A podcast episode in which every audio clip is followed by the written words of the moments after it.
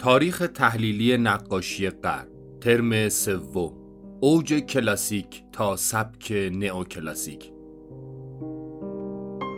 مدرس دکتر علی اصغر میرزایی مهر. برگزار شده در مؤسسه پژوهشی، آموزشی و مطالعاتی آکادمی شمسه. منریسم یا شیوهگری عقبه کلاسیسیزم بود و از گستره ایتالیا چندان فراتر نرفت. هنرمندان منریست حرمت قوانین کلاسیک را چندان جدی نگرفتند و احساس شخصی را در اثر هنری دخالت دادند. سبک باروک که باز هم از ایتالیا آغاز شد حرکتی فراگیر بود که تمامی عرصه های هنری را در سرتاسر سر اروپا تحت تأثیر قرار داد باروک مکتبی فراگیر با افقهای باز بود که یک و نیم صده جریان قالب هنری در مغرب زمین به شمار می رفت.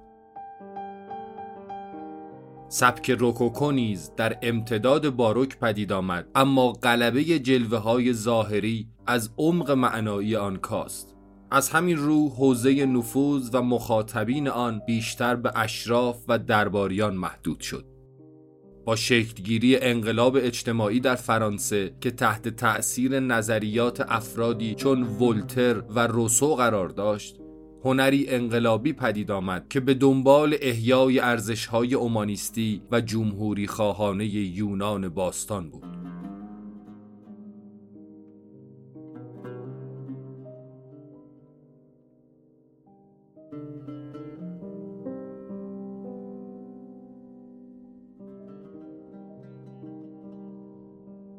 با خدا و عرض روز بخیر خدمت حضار حاضر و حضار قایب بگم. خدمت دوستانی هم که به صورت مجازی صدای من میشنوند عرض سلام و احترام دارم. من چون مبحثمون جایی قطع شده که اول یا آخر بحث نبوده به همین جهت بدون مقدمه مگر دوستان من اونوریا و اینوری ها سوالی داشته باشند وگرنه از همین جا یعنی از شخصیت نابغه دوره رونسانس جناب آقای داوینچی بحثم رو دنبال می‌کنم. البته که خب سرعت عبور ما در مباحث تاریخ نقاشی همیشه ثابت نیست. به جهت اینکه خب ادواری هست مثل اوج کلاسیک که خب واقعا دوران فوقالعاده است و سرعت ما کمتره. به جهت اینکه هم آثار هم شخصیت ها هر کدوم جایگاه ویژه‌ای دارن. اما محتمل هست که از برخی مباحث هم کمی سریعتر بگذریم چون شاید دوره های خیلی تاثیرگذاری در تاریخ نقاشی نباشه. حالا که فعلا در دوره پرهمیتی هستیم که نوابق تاریخ هنر در اونجا انگار با هم مسابقه میدن. پیشتر هم گفتم استاد بنده و البته استاد ندیده شما مرحوم مرزبان میفرمود به داوینچی و میکلانج رافائل می‌گفت قولهای تاریخ هنر واقعا خب قولهایی هستند که کم نظیرن در تاریخ به خصوص نقاشی اگر چند جملم تکراری پوزش می‌خوام ولی یادمون باشه که دوره اوج کلاسیک یک خصیصه دارد که بهش میگن خصیصه یا دوره نابغه پروری. من نه صلاحیت دارم نه علاقه که بخوام نابغه رو تعریف کنم. اما همون مفهوم عامی که از نابغه داریم واقعا شخصیت های اوج کلاسیک اوج رونسانس نابغن یعنی در زمینه های گوناگونی توانایی هایی دارند که در ادوار دیگر مشابهش رو نمیشه یافت. می‌دونم در این باره کمی صحبت کردم. تکرارش نمی کنم منتها ما با یک بعد از این شخصیت ها که نقاشی هست سر کار داریم. رشته و علایق ما ایجاب می‌کنه. ولی می‌دانم که بسیاری از بزرگان اوج کلاسیک در زمینه های دیگر هم صاحب نامان کم نظیر تاریخ و هنر به شمار میرن. خب آخرین اثری که ظاهرا دربارش صحبت کردیم با دوستان یک تابلوی ناتمام بود که خب مطالبش رو تکرار نمی کنم دوستانی که بودن حتما یادشون هست من یادم نیست واقعا. اما درباره این اثر توضیح دادم و گفتم که این سوژه رو بازم خواهیم دید. یعنی از سوژه های مورد علاقه مسیحیان محسوب میشه و بارها و بارها اساتید موضوع پرستش مجوسان رو نقاشی کردن یا توی آثار نقش برجسته و غیر روش کار کردن. خب گمان می‌کنم که این اثر رو دیده بودیم. آثار دیگر داوینچی رو صحبت کردیم با هم. مثلا درست میگم اینا دیدیم با هم. بسیار. خب از جناب داوینچی لئوناردو دوبنسی در واقع بگذریم. بریم سراغ یکی دیگه از شخصیت های بزرگ یعنی آقای مایکل آنجلو کارش که ندیدیم درسته؟ خب معمولا ما ایرانی ها ایشون رو با تلفظ میکلانج می‌شناسیم. این تلفظ بیشتر از فرانسه به زبان ما وارد شده. خودشون به اون شکل ژ ندارن. گرچه من زبان شناسی بلد نیستم ایتالیایی هم هیچ بلد نیستم. اما می‌دانم که بیشتر با تلفظ مایکل آنجلو شنیده میشه. آنچه ایتالیایی به کار برن نه میکلانج. خیلی برای این درس ما مهم نیست. جناب میکلانج داوینچی رو دیده. اما یک جوان یک استاد نسبتا میانسال رو دیده. به عبارت دیگه میکلانج تولدش حفظ نیستم. مرگش 1564 باید باشه. در حالی که مرگ داوینچی 1519 بود. یعنی هر دوشون پیرمردن که میمیرن. جوان مرگ نشدن.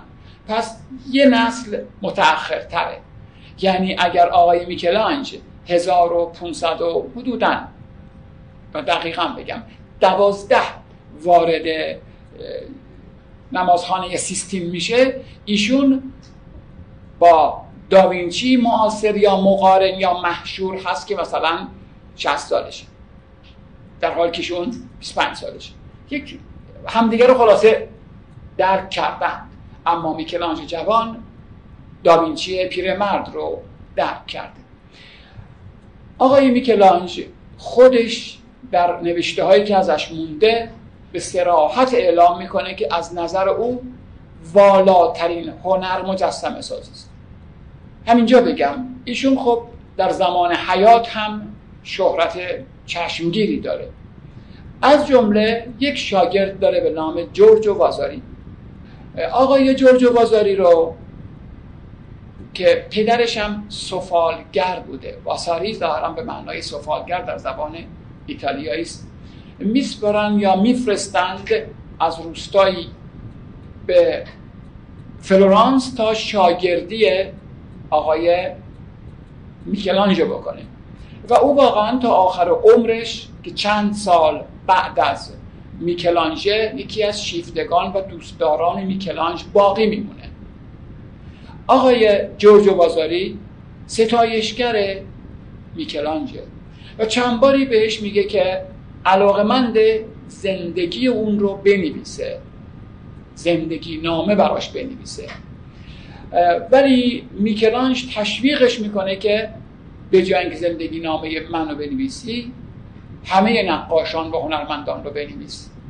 و این تشویق از طرف استاد باعث میشه که اگر بگیم اولین کتاب تاریخ هنر اروپا غلط نیست. به نام زندگی هنرمندان شکل بگیره آقای جورجو بازاری شاگرد به تشویق استادش میکلانج کتاب رو دوربر 1550 شروع می‌کنه نوشتن. اگر عددش درست یادم مونده باشه اخیرا نگاه نکردم. 1555 شکل اولیه کتاب رو چاپ می‌کنه. داخل پرانتز. یادمون هست که در این زمان حدود هفتاد ساله که دستگاه چاپ اختراع شده. ها. به قول شماها ورژن اولیش در اون سال در ایتالیا چاپ میشه. خب خیلی مورد توجه قرار نمی‌گیره. کتاب زندگی هنرمندان. اما اشتباه نکنم دوازده سال بعد 1567 یک به اصطلاح بازبینی و تکمیل می‌کنه دوباره چاپ می‌کنه.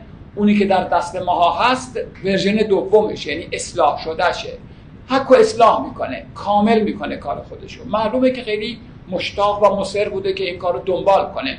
علا رغم این که در نشر اول خیلی مورد توجه قرار نمی‌گیره اما خب به زودی بعد از اینکه چاپ دومش با الحاقات و اضافات به دست اهل هنر می‌رسه.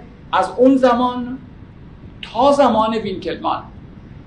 وینکلمانی که حدود 1700 و نمی‌دونم 80 90 1800 اون وقتا کتاب بگیم حالا فعلا بگیم تاریخ هنر خودش رو می‌نویسه. مهمترین مرجع دوستداران تاریخ هنر هست به خصوص برای هنر رونسانس چرا به خصوص برای هنر رونسانس به جهت اینکه اون زمان خودش درک کرد اون دوره؟ با اساتید محشور بوده معنوس بوده دمخور بوده شاگردشون رو کرده. خب یه بار دیگه بس بگم. به واسطه آقای میکلانج اشاره کردم به هنرمند نویسنده نقاش معمار مجسمه سازی به نام جورجو بازاری که کتابی به نام در زبان فارسی به نام زندگی هنرمندان. آقای اسقر قرباقی ترجمه کرده و سوره مهر کتاب رو چاپ کرده. خوشحال نیستم از اینکه این کتاب 500 سال بعد از اینکه نوشته میشه به زبان ما ترجمه میشه. ما خیلی توی این زمینه کوتاهی کردیم.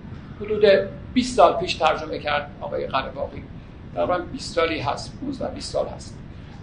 تازه ترجمه کرده بود من شخصا دیدمش و با هم صحبت می‌کردیم آقای قرباقی الان ازش خبر ندارم. بله ما خیلی دیر اهمیت کتاب رو درک کردیم در زبان فارسی.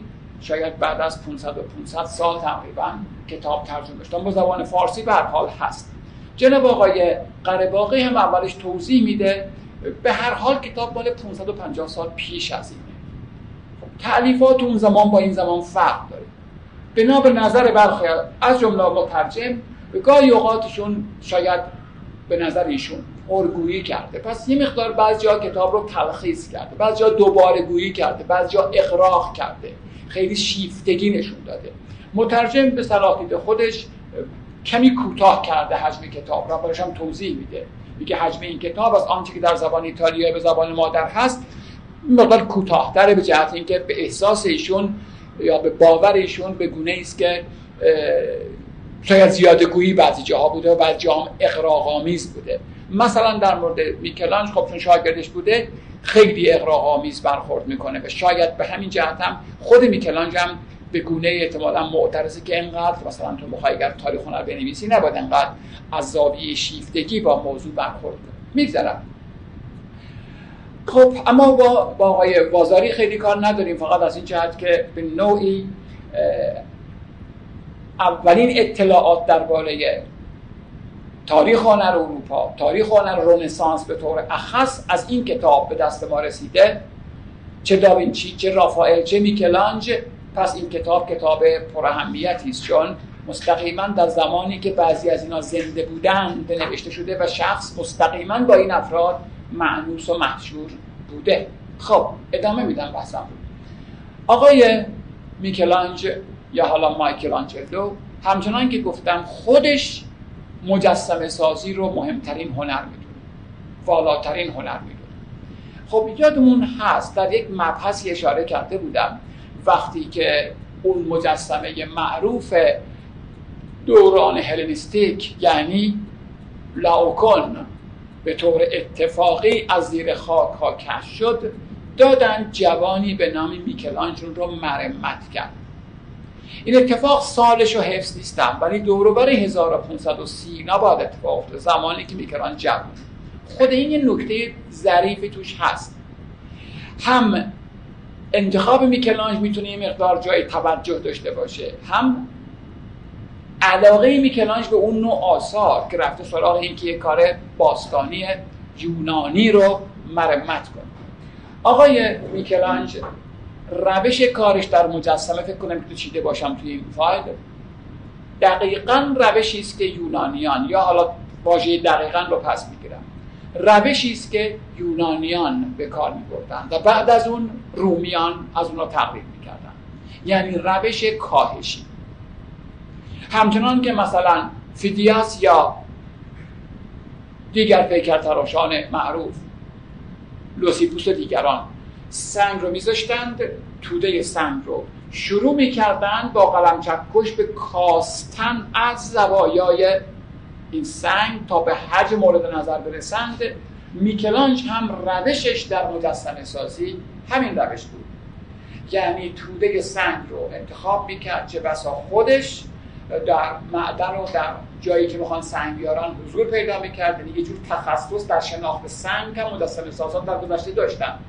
و توده سنگ رو هم می‌کردن میآوردن کارگاه. شروع می‌کرد یعنی خودش این جمله رو داره میگه من وقتی به سنگ نگاه می‌کنم مجسمه رو می‌بینم. فقط زوایدش باید حذف کنم؟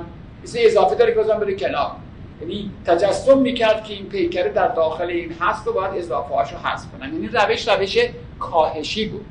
می‌دونیم در این روش اشتباه جبران ناپذیر خواهد بود. پس فقط هنرمند می‌تونه از توده سنگ بکاهد. نمی‌تواند چیزی بر آن بیافزاید کوتاه بکنم. بریم سراغ نقاشیاش. ما با نقاشیاش کار داریم. اما همین که ایشون مجسم ساز هست همین که ایشون مجسم ساز هست و این هنر رو خیلی والا می‌داند باعث شده که در نقاشیاش تاثیر بذاره. همین الان شما به دامن مریم نگاه کنید. خانواده مقدس اثر میکلانج. به این دامن نگاه کنید چقدر سنگوار است. دیدیم کار استادان قبلی رو بر نگردونم هیچ کدوم اینقدر حجیم نمی‌دیدن. اینقدر سنگگونه نمی‌دیدن. واقعا انگار یه سنگیه که تراشیدن. از بس که به دقایق حجمی فکر می‌کنه. دونه دونه حجما رو نگاه کنید. خشونت این فرم ها ما را به یاد سنگ میندازه و این تأثیری است که از اون هنر مورد علاقه خودش گرفته. خب نادرند آثار شاخص تاریخ هنر که در کادری جز چارگوش اجرا شده باشن. مهم نیست فقط جالب شاید. این اثر رو دایره کار کرده. خیلی به ندرت اتفاق میفته منتها اونی که گفته بودم قبلا یعنی ترکیب بندی بر محور مثلث سر جاش هست. به یاد داریم. گفتم از composition های مورد علاقه استادان کلاسیک ترکیب های مثلثی شکل است مثلثی که بر قاعدش استواره. در این صورت اون مفهوم تسلیس هم یه جورایی مورد نظر هنرمند هست پدر پسر روح القدس. علاوه بر اینکه مثلث مبتنی بر متکی بر قاعده محکمترین فرم طبیعی است و اینا همه با اون اندیشه کراسیستی انسانگرایانه سازگارن. خب قبلا هم این جمله رو در آثار متعدد گفتم. ما به درستی نمی‌دانیم این نور از کجا اومده. به درستی زمان و مکان قابل تبیین نیست. همینطوری روشنه. همه جا روشنه دیگه. باید باشه. یه جور نور منتشر قالب در آثار اوج کلاسیک. خواهیم دید در جریانات بعدی. تغییر خواهد کرد. علاوه بر به زاویه این مریمه این یوسف نجار تو کودک مقدس. زاویه ای که مریم انتخاب کرده نگاه کنید. خب راستش بخواید خیلی پیچیده است. واژه ببخشه ببخشه میکلانج. بعدی به کار برم. رو کم کنیه به قول جوانان یعنی چنان تسلطی بر شناخت آناتومی داره که رو کم کنیه که خیلی زاویه پیچیده ایه استادان قبلی چنین پیچ و تابی در اندام نمی‌دادن. خب راستی بخواید انقدر مسلط نبودن. یعنی واقعا نشون بده که چقدر شناخت این ماهیچه ها و استخون بندی و غیره براش حل شده است که می‌تونین اندام رو در این زوایای پر اعوجاج نمایش بده علاوه بر این به این بازوان مریم نگاه بکنید بعدا اشاره می‌کنم. یا حتی خود این کودک که خیلی قبلا هم گفتم توپولو آدم به یاد گوپید ها میندازه. خب سعی می‌کنم کوتاه بگم ولی خب آثاری هستن که اینقدر روشون بحث هست که شما بیش از من می‌تونید صحبت کنید که آدم خود به خود. شاید به پرحرفی کشته میشه خب دوستان ما می‌دونند مشهورترین و شاخصترین آثار جناب آقای میکلانج در نمازخانه سیستین در واتیکان شهر روم قرار داره اگه بگیم عمرش اینجا گذرون خیلی گذافه نیست. آقای میکلانج جوان به سفارش پاپ اینوسنت نمی‌دونم چند یادم نمیاد. به سفارش پاپ از 1512 قراردادی با رهبر جهان مسیحیت می نویسند که ایشون بره و نمازخونه کلیسا ببخشید سقف نمازخونه رو نقاشی کنه. 1512 آغاز به کار جناب آقای میکلانج در نمازخانه سیستم. ایشون شروع می‌کنه کار کردن. سفارش اول شامل سقف اینی که می‌بینید. چند سالی اونجا کار می‌کنه. آقای پاپ به عنوان بگیم سفارش دهنده به عنوان صاحب کار به قول موزیا میپسنده کارشو. خوشش میاد. قرارداد بعدی نقاشی کردن دیوار هاست نقاشی کردن دیوار هاست خب مشابهشو من نمی‌شناسم. من نمی‌شناسم. شاید واقعا باشه. به قول معروف ورود ایشون به این ساختمون به اینجا. شروع کار 1512 اتمام کار خروج بعد از 1540 یعنی حدود سی سال ایشون اینجا بگیم گرفتاره. نمی‌دونم چه بگم. کار می‌کنه. خب راستی بخواید حداقل خود من.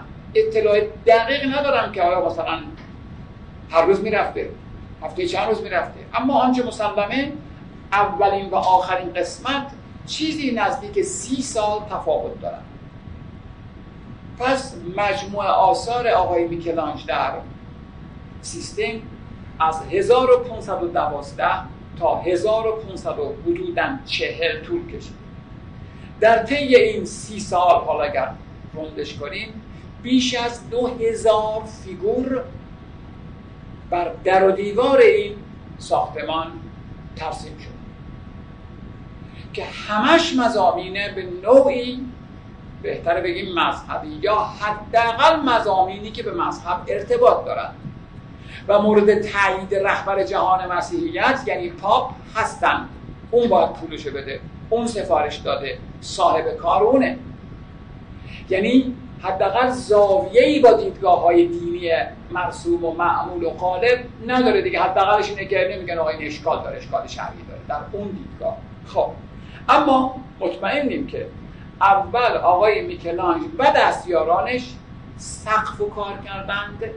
بعدا دیوارها حداقل الان من یادم نیست که چند سال سقف چند سال دیوار طول کشید. اما می‌دانیم که قرارداد دیوارها بعد از سقف استادان ما کتاب در اختیار من و شما معتقدند که میکلانج خب مثل هر کس دیگری. در طول زندگی به تدریج علایق و روحیاتش به تناسب با سنش تغییر می‌کرده. اساسا از میکلانج به عنوان یک آدم خوشخلق یاد نمی‌کنن آدمی تندخو بوده آدمی بدخلق بوده. با کمتر کسی آبش توی جوب می‌رفته. با خود پاپ که هم مقام سفارش دهنده و حامی رو داره هم مقام دینی نتونست کنار بیاد. باش اختلافاتی داشت و حداقل یکی از سفارشات رو انجام نداد که بهش می‌رسید چه برسه به دیگران؟ اینه که اساسا ازشون به عنوان انسانی تندخو و شاید ناسازش کار. که به تدریج که از عمرش میگذره این روحیه این ویژگی تشدید میشه. به همین جهت استادان ما سخت نگار سیستین رو یک استاد بزرگ کلاسیک اما دیوارنگار سیستین رو یک نقاش با رگه های معنویستی می‌شناسن که این به همین جهت بله رگه های معنویستی که بیشتر بهش خواهیم پرداخت در ساعات بعد یا جلسه بعد در دیوارنگاره های کلیسای سیستین دیده می شود خب ادامه مطلب. شاید دوستان من نمی‌دونم شاید کسی باشه از حضار و قایبین که ندونن چجوری میشه کار کرد. سخت. خب من خوشحالم از اینکه اینجا رو زیارت کردم. خیلی ارتفاع زیادی. شک نداریم که باید داربست درست کنن. و نقاش لاجرم باید صدها نه هزاران ساعت رو داربست حضور پیدا کنه. میکلانج هم ستون فقراس این من و شما بوده. یعنی آدم می‌خواد ساعت ها اینطوری کنه که گردنش جواب نمیده. مگر تاق باز بخوابه. واقعا طاقت فرساست. حالا بگیم سی سال. سی سال چنین کاری یک ریاضت واقعا. یک ریاضت. من نمی‌شناسم مورد دیگری که انقدر زمان برد یک ساختمان یک هنرمند انقدر زمان صرف کرده باشه. پس قطعا سالها داربست ها در اینجا بودن. داربست های چوبی. و هنرمند و شاگردانش که حتما چند نفر کمکش می‌کردند بر بالای داربست ها قرار داشتن اما خوب دقت کنید من می‌دانم که گاهی اوقات باید کوتاه کنم اما خب چون دیگه به این آثار که بعد نمیگردیم پس با پوزش کمی اضافه بگم. ببینید این سقف اینجاها این این, این دیگه نگاه کنید. اینجا الان برجستگی ندارد این نقاشیه. دقت کنید چی میگم؟ اونجا سطح دو بعدیه در آوردن این زوایای پرسپکتیوی من شغل اصلی نقاشی بوده. تاریخ هنر رو خودم خوندم. نقاشی خوندم من. تاریخ هنر ببینید هر مهارت شما داشته باشید. اصلا مهارت شما هرچی باشه. اساسا نمی‌توان در قسمت هایی که دو بعدی نیستند پرسپکتیو رو درست در آورد دو بعدی نباشند. از نزدیک. مثلا میگم؟ یعنی من اگر اینجوری دارم کار می‌کنم فاصله با این سقف می‌تونه به اندازه دستم باشه بیشتر که نمی‌تونه باشه. دست من چقدر با من فاصله 50 60 سانت از این فاصله غیر ممکنه بتونی پرسپکتیو درست مگر چیکار کنی؟ مگر از پایین از دور ببینی؟ من شخصا نقاش دیواره انجام دادم. شما حتما باید از اون خیابون نگاه کنی. از اینجا نمیشه فهمید که این پورتری که 5 متر درسته یا نه. اصلا غیر ممکنه بتونی بفهمی. حتما از فاصله دور ببینی تا بفهمی اشکالات پرسپکتیوی کار رو.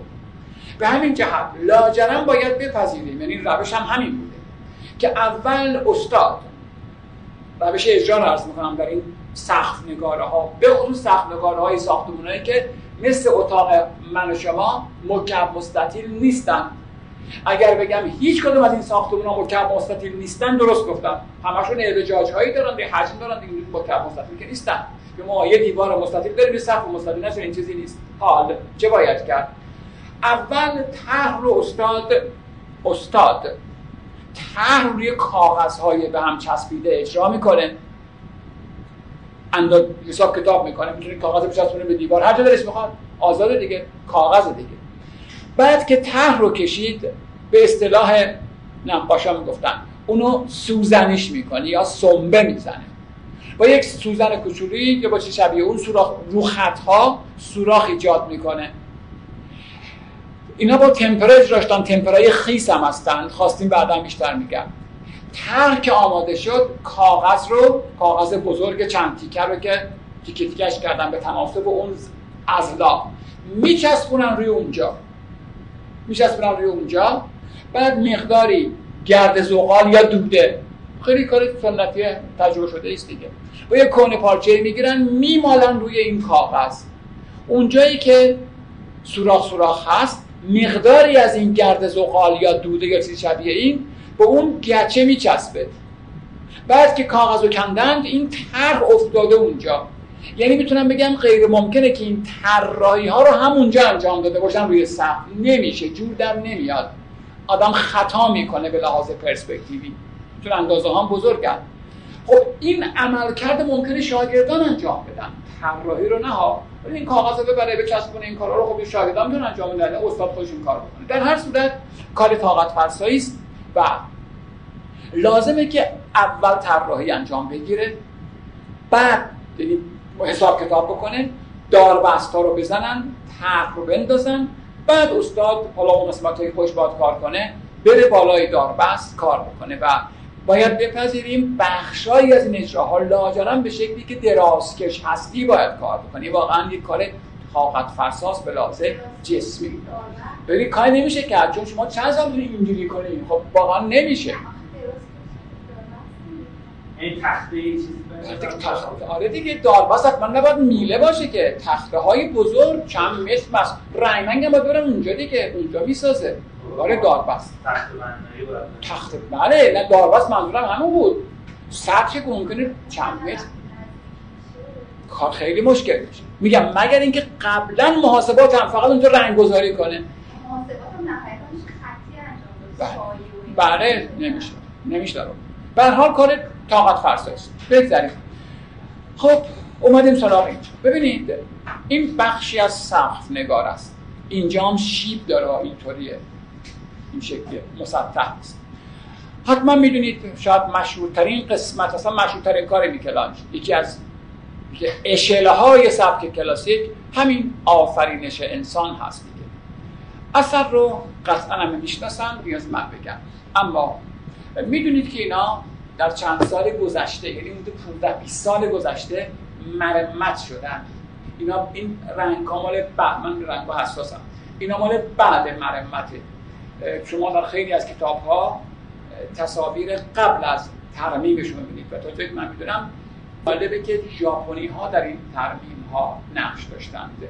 در حالی که خودش مهد چنین کاریه اما ژاپن به لحاظ فنی چنان دستاوردهایی داشته که می‌دانند که استادان ژاپنی در بگیم زدودن لایه های دوده و غیره دیگه حضور داشت در هر صورت تصویری که می‌بینید رنگش رنگ خوبیه یعنی حساس هستم به این خب موضوع چیه؟ می‌دانید. تمثیلی از خداوند که از اعلی فرود میاد. تا از جان خودش در آدم بدمه. آدم. اینا خداوند. خب می‌دونیم که تو این زمینه ها مسیحیت و یهودیت و اسلام نزدیکی هایی دارن به هم. یعنی من جملات من خب دقیق نیستم چون تسلط بر واژگان مسیح یهودی ندارم. ولی اینکه خدا از روح خودش در آدم دمید مفهوم کلی این تقریبا مشترک. تقریبا مشترک. یعنی اتصال این دو سرانگشت به معنای انتقال روح الهی در کالبد آدمی است. یه چنین چیزی. که هنوز اتفاق داره اتفاق میفته خب. این جمله براتون کاملا سوالی که حتما شما هم کردین و پاسخ هم دادین ولی از زبان من میشنوید دیویس سال قبل از این حتی صد سال. دیویس سال قبل از این اثر اگر واقعا کسی در اروپا تصویر خدا رو می‌کشید من شک ندارم که رو در آتش میسوزاندن به عنوان یک ملحد به عنوان کسی که تجسد برای خداوند قائل شد. اما حالا این نقاشی رو رهبر جهان مسیحیت ها پولم داده سفارش داده و تایید کرده کشیدن. خب این واقعا مفهوم رونسانس اینجا میشه فهم یعنی میشه عمق ماجرا رو درک کرد. بار مثبت یا منفی دادن منظورم نیست. چرا یعنی چی رونسانس اون باززایی تعادل چه چه چه تحولی در دیدگاه ایجاد کرد. بله. تأثیر هنر یونان رو اینجا میشه فهمید. عنوان یک نمونه بسیار روشن بسیار روشن. آیا واقعا اگر بگیم این زئوسه خیلی کار بدی کردیم. بگیم این هرا همسرشه خیلی گناه کردیم. فکر نمی کنم واقعا همونه. یعنی حالا دیگه پاپ هم یه جورایی تحت تاثیر اندیشه های یونان باستان قرار گرفت. پاپ تایید کرده که این تصویر خداوندی که از جان خیش در کالبد آدمی میدمه. اما ما امروز به سهولت درک می‌کنیم که این یونانیان بودند که خداوند رو به خصوص زئوس خدای خدایان رو بشه یک پیر مرد. اونم با این آناتومی هرکولوار نمایش می‌دادند. این اندیشه یونانیان بود که خداوند می‌توانست همسر داشته باشه بچه داشته باشه. اندیشه توحیدی مسیح چنین چیزی نبوده اما اینه با هم کنار اومدن. آشتی کردن با هم. آشتی کردن و این نتیجه اون آشتی است. کوتاه بکنم. نمونه فوق العاده است برای فهمیدن واقعا اوج کلاسیک که اندیشه انسانگرایانه درش حرف اول رو می‌زنه. یک بار دیگه بگم این فضاها چون به این بعدا برخواهید گشت. اینا نقاشی هن. این گشبری برجسته نیست. این نقاشیه اینم نقاشیه. و این خب مهارت فوقلاده ای میطلبه که بتونیم این گونه بسازیم. به یه بار یادمون باشه این تا یادم نرفته بگم. این قسمتی که داریم می‌بینیم نمازخونه کلیساست. یعنی چی؟ یعنی مقدس ترین قسمت کلیساست. پستو حیات خلوت و جای دیگرش نیست. مثل اینکه بگیم محراب مسجد جامعه. نه شبستان نه ایوان. خب ایوان مسجد جامعه محراب تقدسش کمتر دیگه. محراب دیگه قدس الابداسه این هم نمازخونه کلیساست که این اتفاقات افتاد. خب گفتیم استادان ما معتقدند که میکلانج مثل هر کس دیگری به تدریج روحیاتش تغییر می‌کرده و به یادآوری دوست عزیزمون شاید اولین جرقه های منریزم که بهش خواهیم پرداخت در خود آثار این استاد بزرگ دیده میشه. از جمله در دیوار نگاری سیستین که الان داریم بخشی از اون بخشی که نه یکی از این اون دیوار روبرویه که در کوچولون پایین است. مستطیل شکل سالن اون ته این دیواره. خیلی بزرگ. خوب دقت کنیم بهش ببینم دیتیلش اینجا هست یا کنم نه. داوری اخروی. بازم یادمون باشه اینا برجستگی ندارن نقاشی هن. این برجستگیه. این زاویه برجستگی یعنی ترکیب بین فضای دو بودی و سه بودی مهارت های قریبی رو نمایش میده که قبلا چنین چیزی رو در هنر بود جایی نداشتیم حداقل. نمونه دیگه هم خواهیم بله. داوری اخروی به زبان خیلی ساده یعنی چی؟ یعنی قیامت. یعنی قیامت. روزی که حساب کتاب ما رو خداوند قراره برسه. می‌دونیم من اطلاعاتم خیلی زیاد نیست. اما خب تفکر توحیدی سدین بزرگ چه هایی به هم داره؟ مفهومی مثل شفاعت تو مسیحیت هم هست. اصلا مسیح شفیع روز محشر دیگه مسائب مسیح برای اینه که از گناهان ما رو تقبل کرده که ما نه امت خودش رو ما که نباید بگیم. تقبل کرده گفته زند شما رو من می‌کشم. یه چیزی شبیه اون ما تو اسلام هم بریم که آقای امام حسین شفیع روز محشر. فاطمه زهرا پارتی ما میشه که خدا مثلا گناهمو بگذره. این عیسی مسیح و اینم امت مسیح. خب ببینید نسبت به آثار کلاسیستی که خیلی استوار منطقی با ترکیب بندی های مسلسی آناتومی های بسیار سنجیده و اصولی بودند اینجا دفرماسیون اقراق. کنتراست های شدید برخورد عاطفی خیلی بیشتر. به همین جهت استادان ما بر این باورند که در دیوار نگاره های سیستیم رگه های منریستی به چشم می‌خورد. الان خود این ترکیب بندی بسیار حالا واژه آشفته زمان منفی نیست آشفته. خود این کنتراست های بسیار شدید. خود این اندامه های و زوایای عجیب و غریب. ببینید چه زاویه عجیبیه. واقعا چه خبره. خیلی شروع کلوه تو این روز قیامت برخی فرا خواهند رفت برخی فرو خواهند افتاد.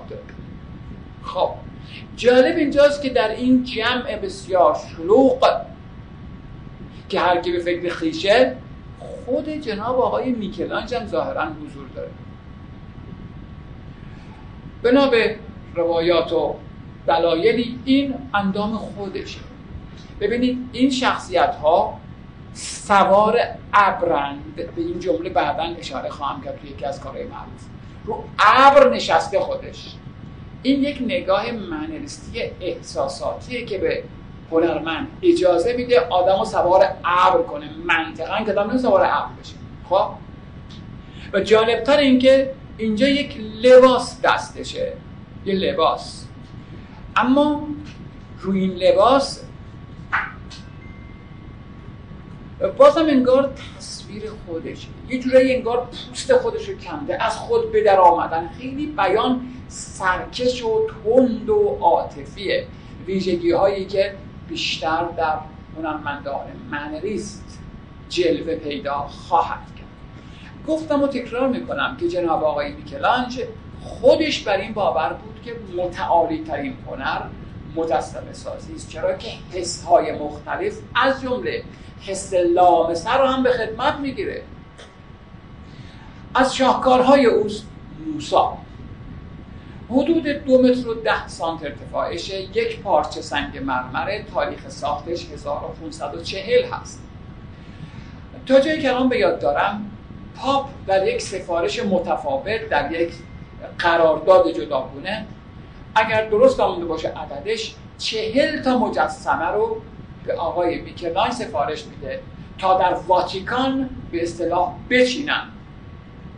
میکلانج این رو شروع می‌کنه کار کردن. رو به اتمام هست که با پاپ آبشون توی جوب نمیره و رابطهشون به هم می‌خوره و دیگه نمی‌سازه. یعنی از تعهد خودش سرپیشی می‌کنه. و این رو هم تحویل نمیده. این مجسمه هیچ وقت تحویل داده نشد چون قرارداد رو به هم زد و گوش نکرد به اون قرارداد پیروی نکرد. دوستان من اگر شهر روم تشریف ببرند یا برده باشند یک کلیسای پرتی است که اصلا کلیسای مطرحی نیست. اما معمولا توریستا و دوستداران هنر میرن به دیدن این کلیسا. چرا؟ چون این مجسمه اونجاست. این برای مجسمه میرن نه برای دیدن اون کلیسا. این کلیسا اهمیت نداره. یک کلیسای پرت خلوت یه حیاتی داشته. میکرانج کارگاه می‌خواد یه جایی می‌خواد اینو بتراشه. سنگ می‌برن می‌ذارن تو اون حیات. همونجا میره شروع می‌کنه کار کردن. البته تموم کرده ظاهرا. ولی کن تحویل نداده و مونده تو همون کلیسا. الان هم هر کی می‌خواد ببینه باید بره تو همون کلیسا اینو سر جایش که میتراشیده ببینه. ویژگی های این مجسمه اگر بگم کاملا برگرفته از ویژگی های مجسمه های یونانی است درست اندازش دو متر اندی. پیکرهای یونانی که خدمتتون بودم و گفتم همین حدود هم. یعنی نهایت برومنده و بالندگی اندامیه که آدم که قهرمان می‌تونه دو متر اندازه بدنش باشه دیگه. این ویژگی های اومانیستی و روش کار هم روش کاهشی است. این آناتومی و ویژگی ها همه ما رو به یاد مجسمه سازی یونان میندازه الا شخصیت. یونانیان که موسی رو قبول نداشتن. این معلومه که آدم مسیحیه یا آدم دین باوره که چنین سوژه رو کار به سفارش پاپه. خب معمولا این سوال طرح میشه که اون شاخ بر فراز سرش چه می‌کنه اتفاقا بازم این اندیشه یونانیه. خب شاخ در اندیشه یونانی اسکندر یکی از القابش زلغرنین بود دیگه دارنده دو شاخ با رب و نوها ارتباط داره. یه جورایی شخصیت دینی با شخصیت اساطیری با هم دیگه گره می‌خورن. علاوه بر این در تفکر جهان غرب مسیح رو نماد عطوفت الهی می‌دونن. و موسا رو نماد خشم الهی. شاید این شاخ یه جورایی یادآور اون نکته هم بوده باشه.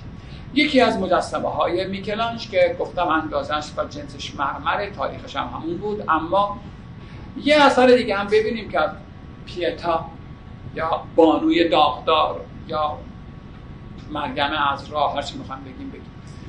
این مجسمه فوقلاده که از شاهکارهای میکلانج هست در کلیسای سن پیترو تو همون واتیکان نگه می‌دونین که واتیکان کوچکترین کشور دنیاست با سه کیلومتر مساحت دیگه. لحاظ تعاریف بین المللی یک کشوره ولی در داخل شهر روم یک محل است. دور دورش هم دیوار داره. این تو اونجاست. باز به سفارش پاپ کار کرده و نمی‌دونم کجا کار کرده آوردم. ولی تو اینجا نگهداری میشه. اندازه این مجسمه بیش از دو متر در بیش از دو متر. یک پارچه سنگ مرمر. خب بگم منم خب هیچی از مجسمه سازی بلد نیستم مثل بعضی از دوستانم. تجسم کنیم که چه مهارتی لازم داره که بشه بدون خطا این ظرایف رو از دل سنگ بیرون آورد. چند نکته اضافه کنم اثر رو می‌بینید بحث اصلی ما خب روی نقاشی هست فقط چون ایشون جایگاه مجسمه سازیش فوق العاده است کار گذاشته بودم دو نکته یادآوری کنم. یکی اینکه قبلا هم گفتم تو آثار اوج کلاسیک نگاه خیلی نگاه الزاما تاریخی نیست. یعنی چی؟ تو میاد در کار باکره صخره گفتم که یحیی و عیسی مسیح به لحاظ تاریخی درست نیست. وقتی مسیح بچه بوده یحیی مرد گنده بوده. اما هر دو به شکل بچه در حالت کودکی که پاک دامنی هست بوده اینجا خب چهره و ریخت و قیافه مریم از لحاظ سن و سال نمی‌تونه خیلی مادره ببینید مادر کسی با این سن و سال باشه. خیلی جوونه اما اونجوری نباید نگاه کنیم. خیلی فیزیکی خیلی تاریخی نگاه نمی کنند او در نهایت ملاحت و بردباری ایشون هم در نهایت آرامش بعد از حالا بگیم شهادت یا مصلوب شدن هست. خیلی به سن و سال نگاه نمی‌کنه. نکته کوچولی بی اهمیت دیگه که ایفم یاد نگم تو الان دیگه جلوش شیشه گذاشتن. یه بارم فکر کنم اشاره کردم. یک کسی که اینجا حدود اون وقتی من رفته بودم می‌گفت 15 سال پیش الان شاید 25 سال پیش هست. یک کسی از کارگرایی که اینجا کار نجاری برای جایی انجام می‌داده ناگهان متاسفانه چکش رو پرت می‌کنه و چکش می‌خوره به بینی این و بینیش شکسته و اینو مرمت کردن بعدا. یه بار اشاره کردم که دلایل گوناگونی میشه برای این اتفاقات. برشمرد رفتار روانپریشی تبلیغات توطعه های استعماری هر جور میشه کرد. به هر حال بینی این رو بعد از 500 سال چکش یک نجار شکند و الان بینیش مرمت شده است.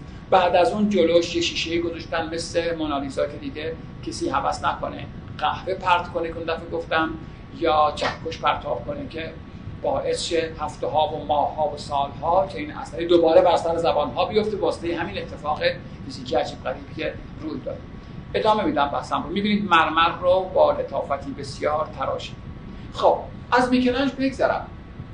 برم سراغ اون سومین قول به قول استادم جناب آقای مرزبان. خب رافائل جوان مرگ شد. سی و دو یا سه ساله بود که از دنیا رفت. اما جایگاه هنریش تقریبا همتراز اون سرقول بزرگه با اینکه حدودا یک سوم میکلانج زندگی کرد یا چون هر دوتاشون هم از 80 بالاتر زندگی کردن. اما ایشون یک کمی بیشتر از سی سال زندگی کرد. و جالبه که بدونیم خب ایشون سال مرگش 1520 سال مرگ داوینچی هم 1519 مرگ این دوتا انگار پایان کلاسیکه. چون قبلا گفتم معمولا میگن اوج کلاسیک 1485 تا 1520 این مرگ این دوتا انگار دیگه پایان کاره. چون میکلانج هم در اواخر عمر گرایشات منریستی پیدا می‌کنه. تردید ندارم که مشهورترین اثر جناب آقای رافائل یا رافائل لو سانزیو همین دیوارنگار است که همتون می‌دونید با نام های همچون آکادمی افلاتون یا مدرسه آتن شناخته میشه. تاریخ خلق این اثر 1512 هست این از این جهت میگم که بدونیم آقای رافائل 20 21 ساله بوده که کشیده. خب بی اهمیت نیست. من که هیچی هم سن آقای جنتی هم. شما قطعا از این سن بالاترید. درسته؟ دیگه از این سن بالاترید. یعنی خب جز نبوغ چی می‌تونیم بگیم که چنین شاهکار در حد استادان بزرگ اون دوره رو در حدود 20 سالگیشون خلق کرد. متاسفانه عمرش به جهان باقی نبود تا آثار زیادی از خود به یادگار بگذار خب تصویر من خوشبختانه جوریه که رابطه بین نقاشی دیواری و ساختمون رو نشون میده انشالله که مادر بزرگم گفت قسمتتون بشه بری زیارتش. این در باز میشه اینجا میان توی اینجا یه توی پستو مانند نمی‌دونم کدوم قسمت کلیسا سیاسی بخواین یادم نمیاد که قسمت خیلی مهمی از کلیسا نیست. یه جایی پرتیه. به واسطه این نقاشی اجازه میدن که مردم برن کلیسا تماشا کنن. ولی جای شاخص کلیسا قرار نداره. این هم در کلیسای سیستیم هست.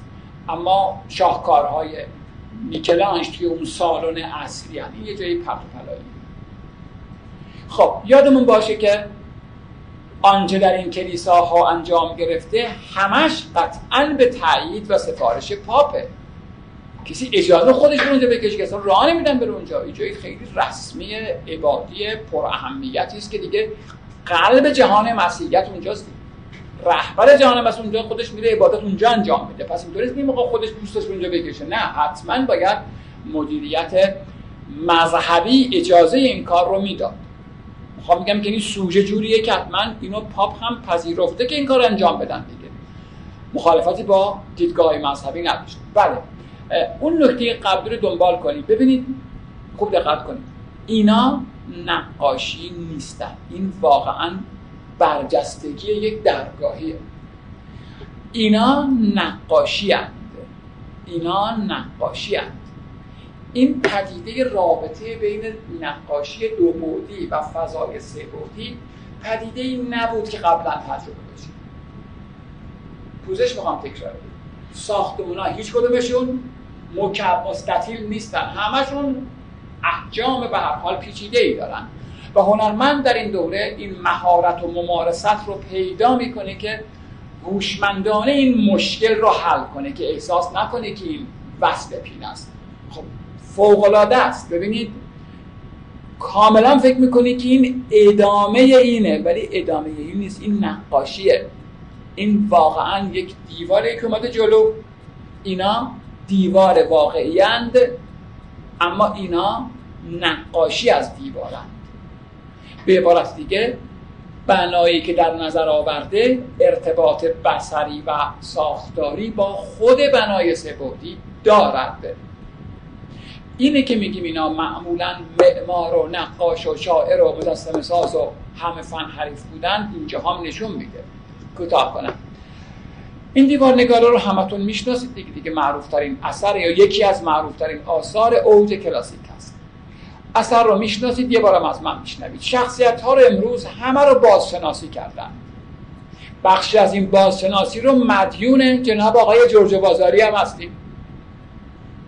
علاوه بر اینکه عمل کرده نشون میده. افلاتون و ارسطو رو در مرکز ترکیب بندی می‌بینیم. عجیبه در کلیسا افلاتون ارسطو تشریف فرماشتن در کلیسا. افلاتون و ارسطو رو در مرکز سق می‌بینیم و برخی از بزرگان اقرار می‌کنم همه یادم نیستم اما این سقرات این اسکندر مقدونیه.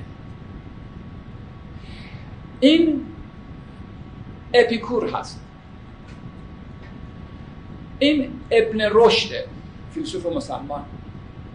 این دیوژنه دیوجانوس این فیساغورسه این زرتشته این کلبیه به نام کلبی از یاد کردم این پروجینوه این شاگردش آقای رافائل خودشه. چه خبر؟ این این رافائل این پروژینوه چون شاگرد پروژینو بود. خب واقعا اینجا چه خبره؟ توی این دیوارنگاری بزرگ که حدود 6 متر اندازه بعد 6 متر هست. چه خبره واقعا؟ اینا چی کار می‌کنه اینجا کجاست؟ خب اینجا مدرسه افلاتونه همین کار کافیه. همین کافیه که اینجا آکادمی افلاتونه می‌دانم که دوستانم اطلاعات لازم رو دارن فقط داریم مرور می‌کنیم. آقای افلاتون که 400 و فکر کنم 55 قبل از میلاد از دنیا رفته اهل شهر آتن.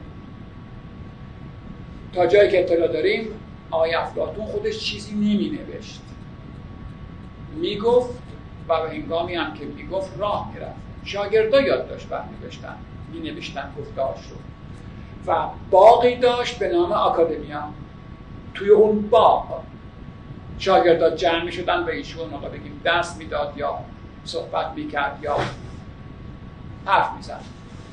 پس وقتی میگیم آکادمی افلاتون این واژه آکادمی امروز به این معنا نه. اسم همون باغ است اسم اون مکان که افلاتون می‌رفت اونجا و اونجا بچه ها جمع شاگردش جمع می‌شدن. خب؟ وقتی هم میگیم مدرسه آتن بازم مفهومش همونه. چون تو آتن بود آقای افلاتون و مدرسه هم به اون شکل نبود تو باغش جمع شدن اینجا که باغ نیست. نه خیلی هم باقیتی نداره. یک ساختمان خیلی باشکوهه ویژگی های این ساختمان یونانی رومی است. ایتالیایی نیست. ربطی به دوره جناب آقای رافائل نداره. این تاقه ها تاق رومی هن. اما این مجسمه ها مجسمه های یونانی هن. خب ستون ها ستون های دوریک هستند که یونانی بود. اما وقت مرکز ترکیب بندی رو جناب آقای رافائل جناب آقای افلاتون و ارسطو اشکال کردن. نمی‌دونم شما ترم قبل بودین؟ نه. متاسفانه خب اینجا توضیح من داده بود. که پرسپکتیو چقدر اهمیت داشت در کلاسیک آغازین؟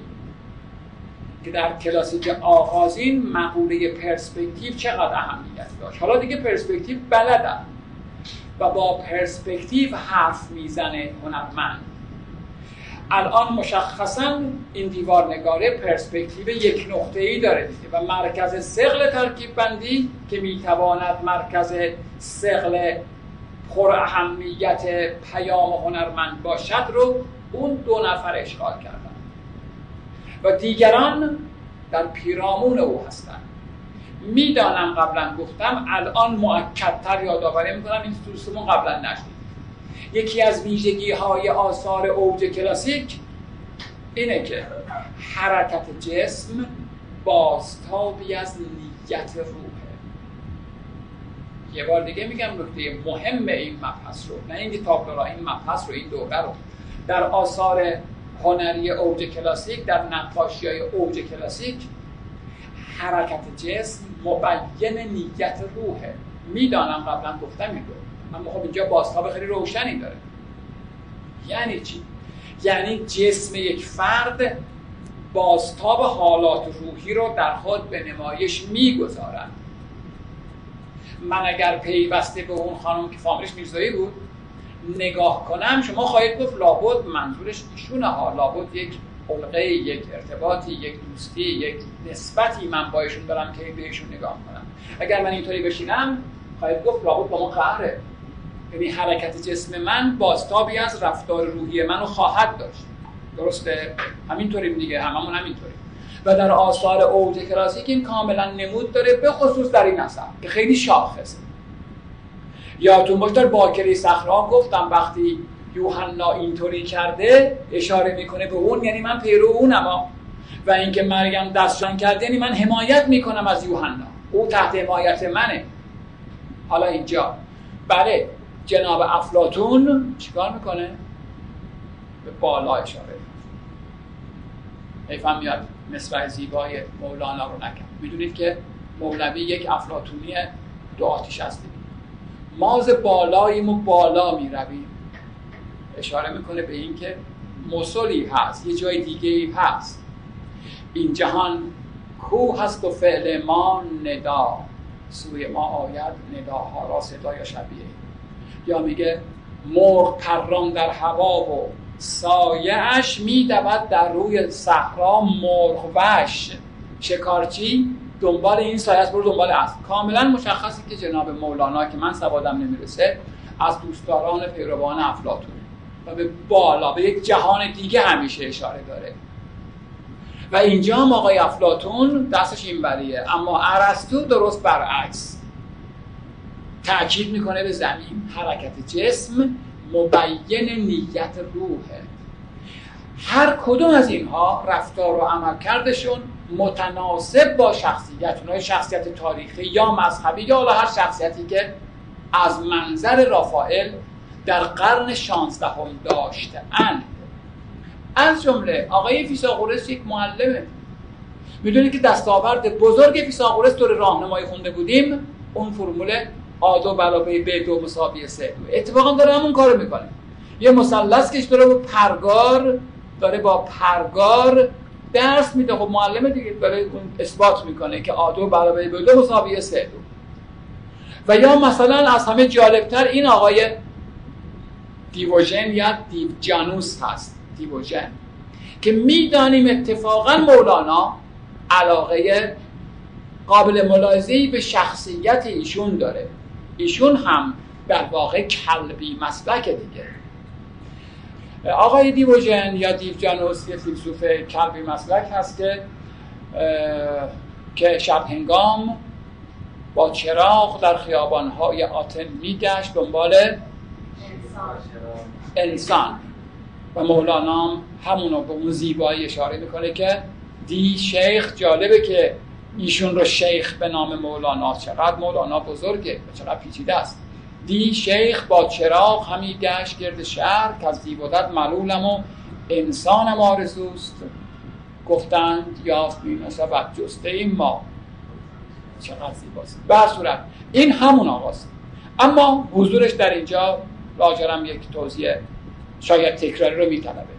آوردن که وقتی اسکندر مقدونی جهان رو گرفت همه بزرگان آتن برای شادباش و تبریک خدمتش رسیدند. الا دیوژن که خب حال نداشت لابد دیگه.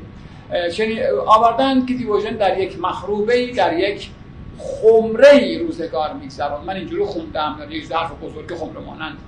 و بیقیدی مطلق دیگه.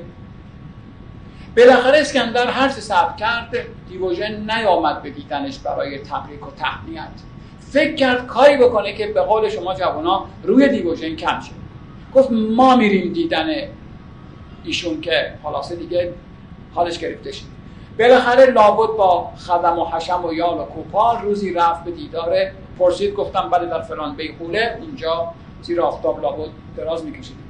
رفت به دیدنش دید بله اون بر لای اون لابد چیزی شبیه بیغوله یا خاکروبه ها کسی هست. منتظر شد که بلنش بیاد و عذرخواهی چیزی بالاخره نشد بلند نشد بیاد. بالاخره رفت جلوتر و خودشو معرفی کرد که من اسکندرم.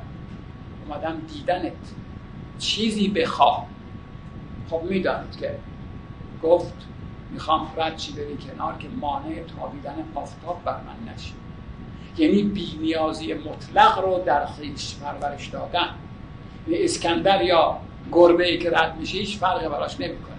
او تلاش می‌کرد که بینیازی رو در درون خودش تقویت کنه و باز در تابلو چندین تابلو داریم از دیوژن که موضوعش اینه. ایشون از مایحتاج دنیا یه دونه کاسه چوبی بیشتر نداشت یا سفالی نمی‌دونم چوبی احتمالا که همه نیازهاشو با اون کاسه رفت می‌کرد. یک روز در کنار رودخونه دید چوپانی دلا شد و با دهن از داخل رودخونه آب خورد. گفت وای بر دیوژن که به اندازه چوپان نفهمیده بود و این کاسه رو پرد کرد رفت و بعد از اون دیگه هیچی نداشت. تابلوهایی که این سوژه رو کار کرده باشن در نقاشی اروپا کم نیست. بگذاریم خب این آدم باید حالتش همین باشه. کاملا بیقیدانه ولو شده کاملا. حرکت جسم بازتابی از نیت روح هست. دنبال می‌کنم. به صورت یکی از مهمترین و شاخصترین آثار اوج کلاسیک مدرسه آتن هست که میشه گفت تمام مختصات تمام مختصات آثار اوج کلاسیک رو در خود دارد. اثر دیگری از رافائل ببینید. رافائل روح خیلی لطیف داره تاریخ زندگیش هم بخونید. پس خیلی روح لطیفی داره. برخلاف میکلانج که آدم خشنی بوده تندخو بوده رافائل خیلی شاعر مسلک و لطیف تر بوده. این لطافت در آثارش هم کاملا دیده می شما مثلا به این لباس ها نگاه کنید با لباس هایی که میکلانج کار می‌کرد. چقدر اونجا سنگگونه بودن اینجا چقدر لطیفن. به این چهره ها و اندام ها نگاه کنید و به اون هم نگاه. هر دو درست ساختار کلشون در اوج کلاسیک قرار می‌گیره.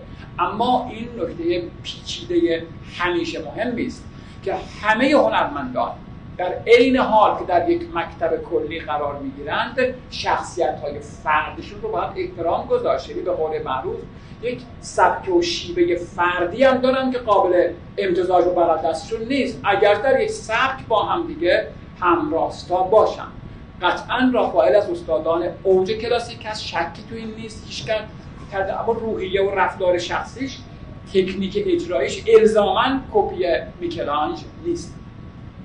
در واقع حالا بگیم خانواده مقدس یا مریم و کودک هر چی می‌خوام بگیم. روح القدس آمده تا به کودک مقدس اون پیام رو بده. روح القدس گاهی اوقات به شکل یک کودک گاهی اوقات پرنده گاهی اوقات کودکی که پرنده در دستش هست. خب مریم مشخصه نکته جدیدی ندارم الا اینکه خب می‌بینیم که چقدر نسبت به کار میکلانج آرامتر. یک ترکیب بندی مثلثی که در آثار کلاسیک فراوانه و پس زمینه ای که موضوع اصلی قرار نمی‌گیره.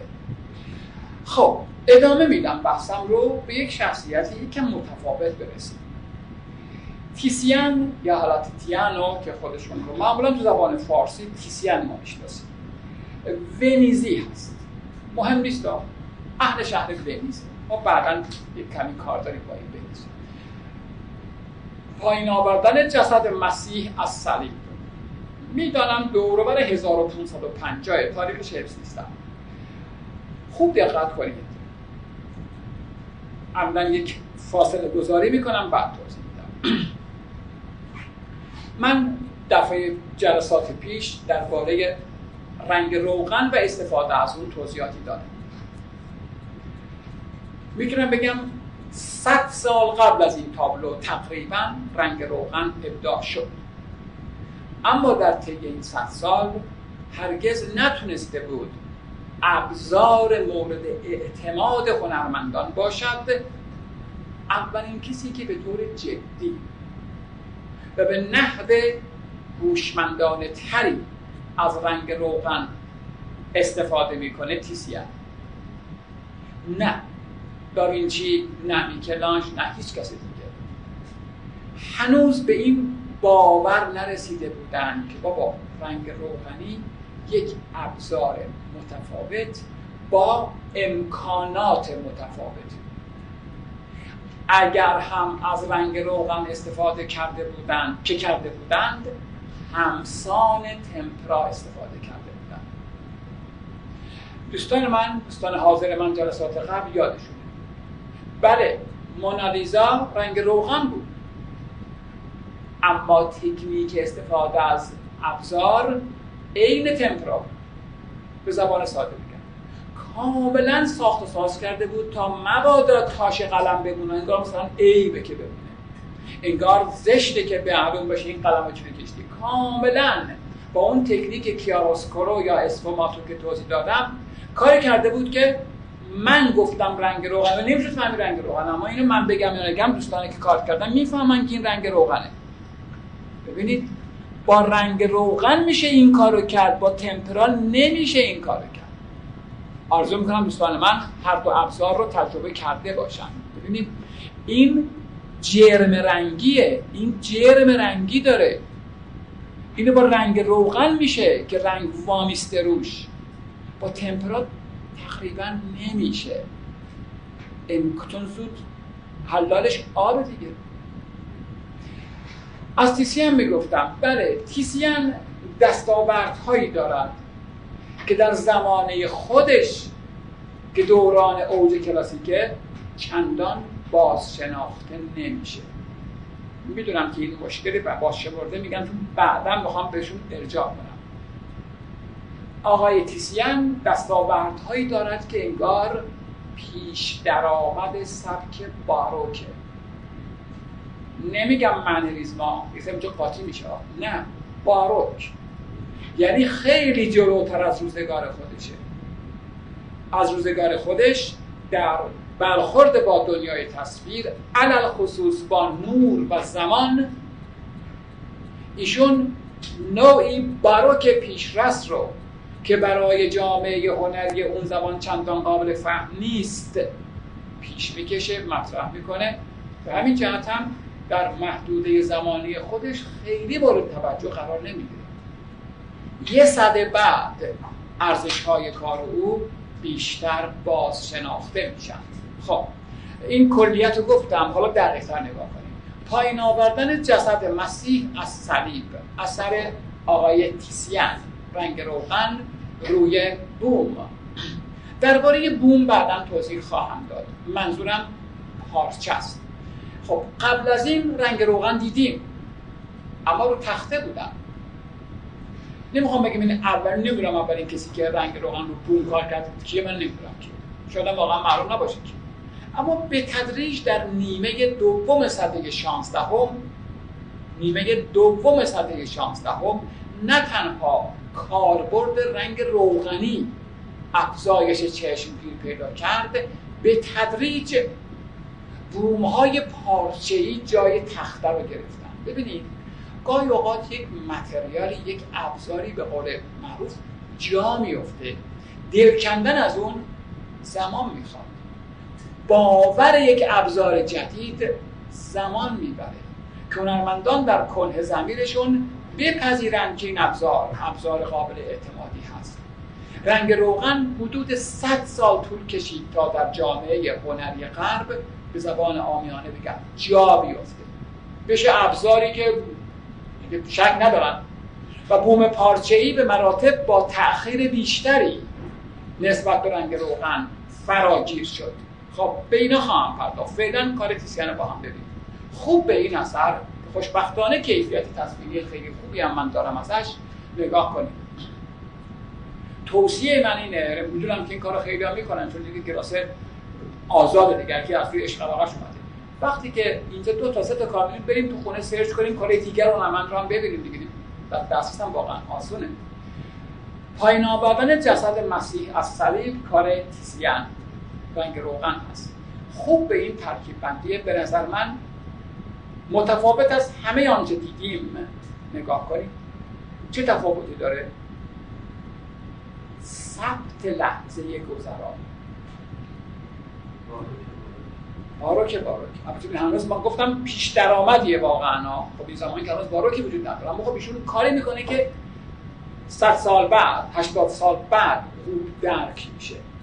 دستاورداش فوق العاده بله یکی از حالا بگیم شاید مریم باشه یکی از قدیسی یکی از نزدیکان نمی‌دونم این خانم با هیجان دلهوره اضطراب و نگرانی وارد صحنه میشه. داره وارد صحنه میشه. به این واژه‌ها دقت کنیم و حساس باشیم. کاملا داره با هیجان بدو بدو میاد که ببینه.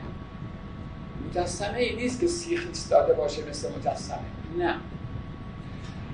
جسم مسیح رو دارن می‌ذارن تو تابوت. توصیه می‌کنم به این واژه ها حساس باشیم دارن می‌ذارن تو تابوت. هنوز نذاشتن. دست مسیح هنوز به زمین نرسیده. او بی جان دیگه برش کنم میافته. این آقا کاملا نامتعادل داره حمل می‌کنه جسم مسیح رو. تاکید بر زمانی که در حال گذر هست.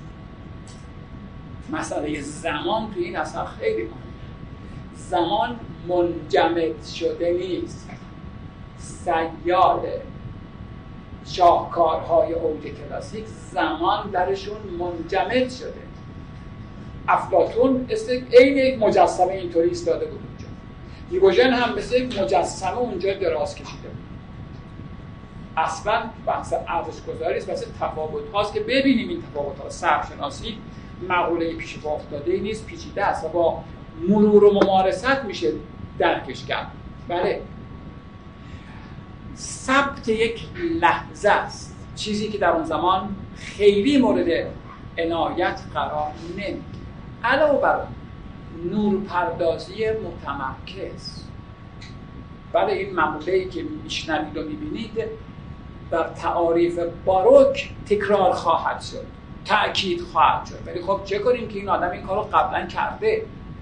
بعدها کشف میشه در واقع دستاوردهایی نقاش حساب کتاب کرده که از کجا به این چشمانداز به این صحنه به این رویداد نور بده؟ از جای نور داده که دو نفر بیشتر معکد بشن. مسیح و احتمالا مادرشون. نمی‌دونم ما احتمالا. زنی که اونجاست معمولا مادرشه تو اون صحنه هست. مریم. بله. شما نمی‌تونید حواستون به مسیح نباشه. نور اصلی مال اینه. نمی‌تونید این پارچه سفید رو نبینید. اما می‌تونید اصلا به اینجا نگاه نکنید. چون دیده نمیتون اهمیتی نداره. چیزی اونجا نیست من ببینم. یعنی نور یک عنصر تجسمی در اختیار نقاشه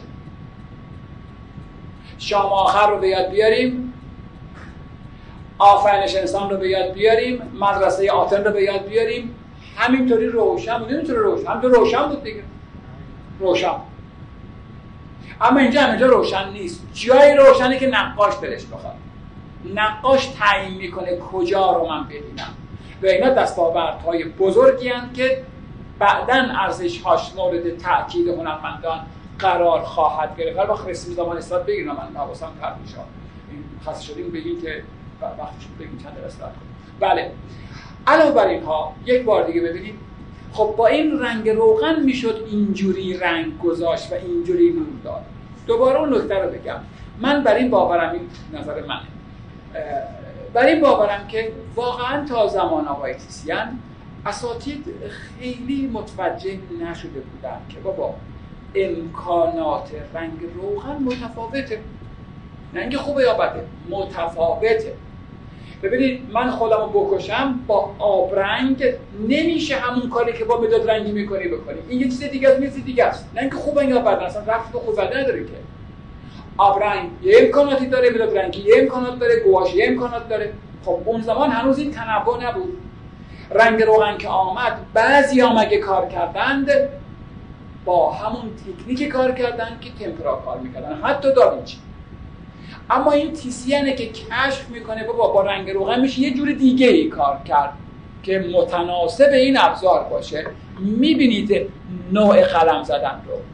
میشه فهمید که ببینید جرم رنگی لکه رنگ گذاشته رو بیمی لکه های رنگ رو میشه دید روی پیشانی مسیح لکه رنگ. که از اینجا لکه رنگ دور میره میشه خون میشه زخم. و این امکاناتی است که رنگ روغن دارد و تیسیان یکی از اولین کاشفان این امکانات. علاوه بر اینها خوب دقت کنید خوب دقت کنید. آیا واقعا برای این دست یا برای این دست خیلی به طراحی نیاز داره. این دست نه رنگامیزی نیاز داره. به عبارت دیگه. برای تیسیان ارجحیت رنگ یعنی جوری کار کرده این از خودم میگم با ممکنه دقیق نباشه. طراحی هم نمی‌کرد خیلی اتفاقی نمیافتاد. یعنی اینقدر مهارت در کار بود رنگ روغن داره که می‌تونه با رنگ درست کنه. نمی‌خوام بگیم ایشون هنرمندی است که متکی بر رنگه مثل کسی که بعدا خواهیم گفت روغن نه. اما پیش درآمد اون هست.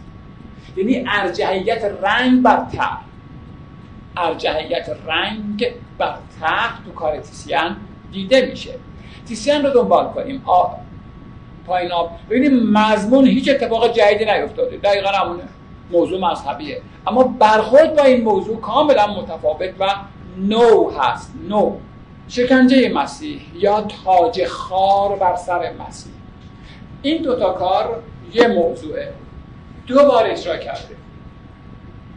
خوب دقت کنید. دیدنی. ببینید مشخص این نقاش خیلی درک نمیشه عمدن خب دیتیل کنم بهتر ببینید موضوع یکیه. اینجا رو کنید. برخوردش اینجا خیلی آزادتره. خوب نگاه کنید همین سوژه است. اینجا چقدر میشه گفت الان محتاطتر یا دقیق تر جامعه روز اینو راحتتر میپذیره و می‌فهمه. چون دیگران هم اینجوری کار می‌کنن تا حد زیادی اما او دستاوردش تو اینا معلومه ببینید چقدر نور در کارش مهمه. چقدر قلبه با عنصر رنگه.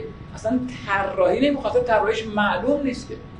آیا واقعا مثلا این ها طراحی لازم داره؟ نه رنگ شناسی لازم داره. یعنی تاشو جوری گذاشته که فکر می‌کنی پای در حالی که واقعا طراحی دقیقی نداره. خود این که فضا رو تیره بگیری تا قسمت های نور خورده جلوه بسری مضاعف پیدا کنن دستاوردی که توی کار باروک رنگ و مهم خواهد شد. اما تیسیان پیش آگاهی میده انگار. هر جا نگاه کنی ویژگی هست.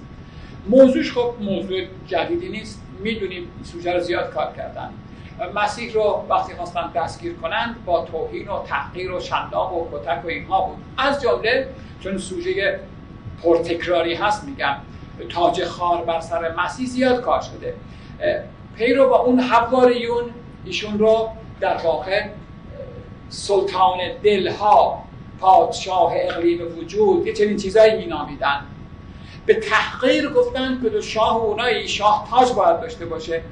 به تمسخر یکی از رفتارهای تونیزم بود که با خار با خار بدون تاج درست کردن گوشتن رو سرش ما محکم فشار میدن که خون جاری بشه و تاج خار بر سر مسیح یکی از رفتارهای تو است که بعد از کتک و شکنجه همچین کاری کردن. این لحظه است که مسیح رو دارن دستگیر می‌کنن یا به هر حال تحقیر می‌کنن توهین می‌کنن کتک می‌زنن و می‌بینی صحنه گفتم از این کار اجرا کرده همون ساختار و ترکیب بندی ولی اینجا یه مقدار انگار مردم فهم تر محتاطانه تر. خیلی تند نره. تا معلوم بشه که او بلده کار ها.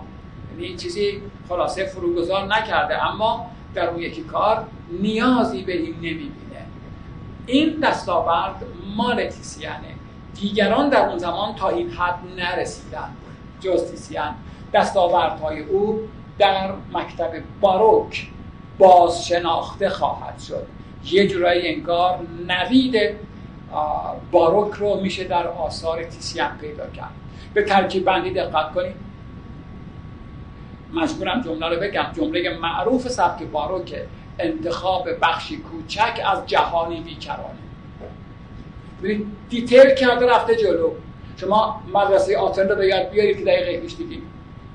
انگار دنیا تمام می‌شد. اما اینجا تمام نشده. زوم کرده رفته جلو. اینا همه مختصاتی است که در باروک مرجعیت و مرکزیت پیدا خواهد کرد اما پیشا پیش در کارهای نقاش بزرگ ونیزی ایتالیا یعنی تیسیان هم خودشون رو نمایش میدن.